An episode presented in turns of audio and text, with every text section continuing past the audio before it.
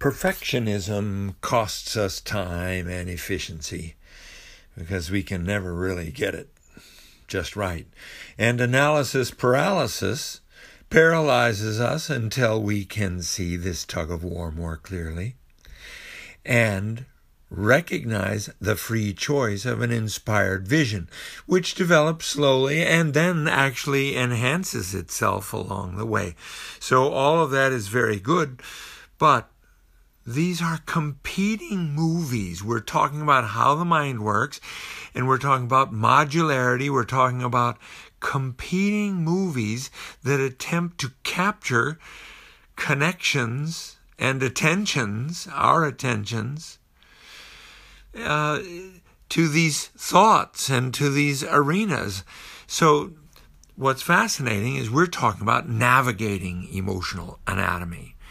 We're not trying to suggest that in, in any way we have a precisely accurate description about how it works, but we are suggesting that there is a vocabulary that assists us in navigating because it is the reality that this captured attention of perfectionism that becomes important and a habit and pattern of personality, that all of that tends to suppress our awareness of our heart's home.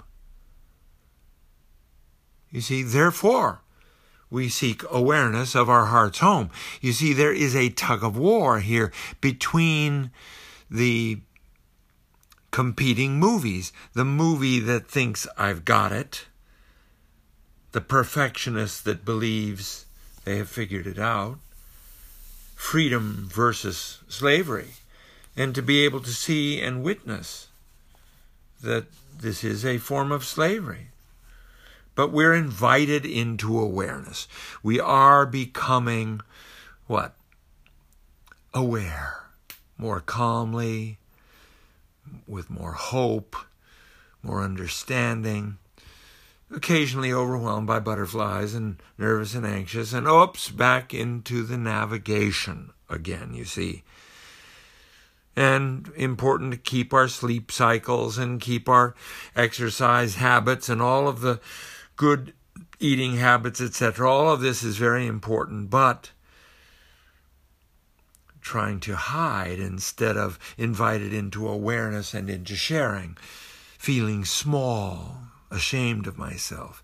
Other combinations that speak to the tug of war of childhood, that childhood experience made it very difficult. Yes, I had a very controlling mom. And then all of a sudden, flashes of intellectual pursuit to try and and describe instead of understand emotional anatomy.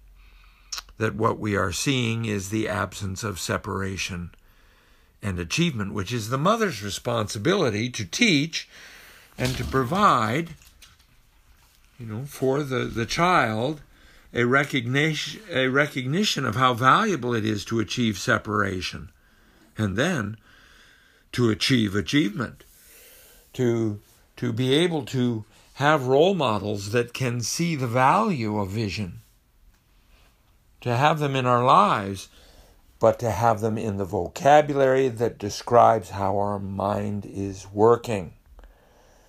You see, instead of being stuck in this failure to separate, so I become a perfectionist, which costs me my time and efficiency, I and my excess effort to try and please the controlling mom, we begin to discuss the external locus of control. For here there is emotional anatomy that is attempting to satisfy itself externally to please the mother. And that's not a terrible thing to do, but to integrate this experience into a responsible navigation into separation and achievement, which is what we want for our children. So uh, here there is an awareness of emotional anatomy, trying to hide from the vulnerability of dependency upon the opinion of another. Does she like me?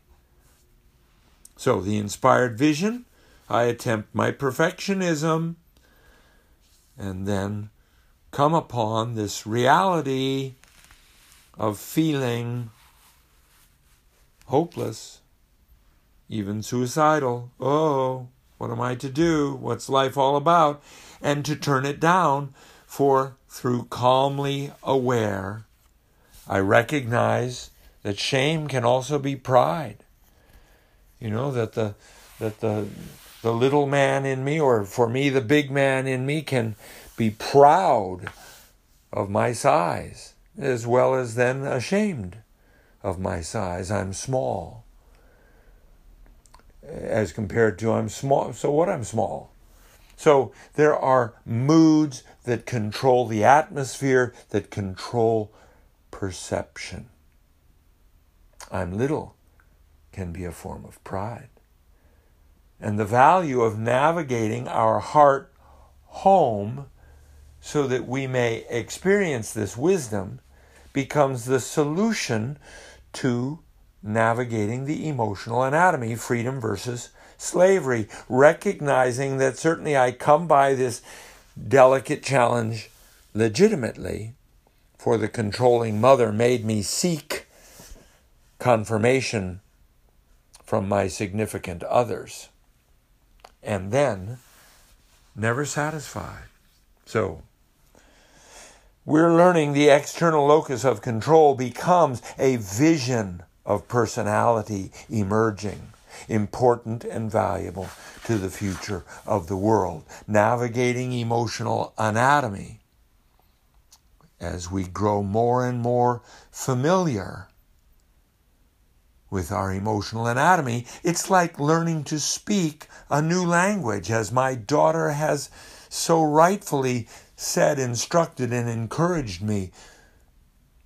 For this new language grows from a simple understanding of a few words to the much more complex, and with lots of practice, even greater familiarity. And understanding these to be pathways in the brain and gratitude is a pathway in the brain that guides your heart home to a place where you discover this lens of awe and wonder. And we could go through this again and again and enjoy.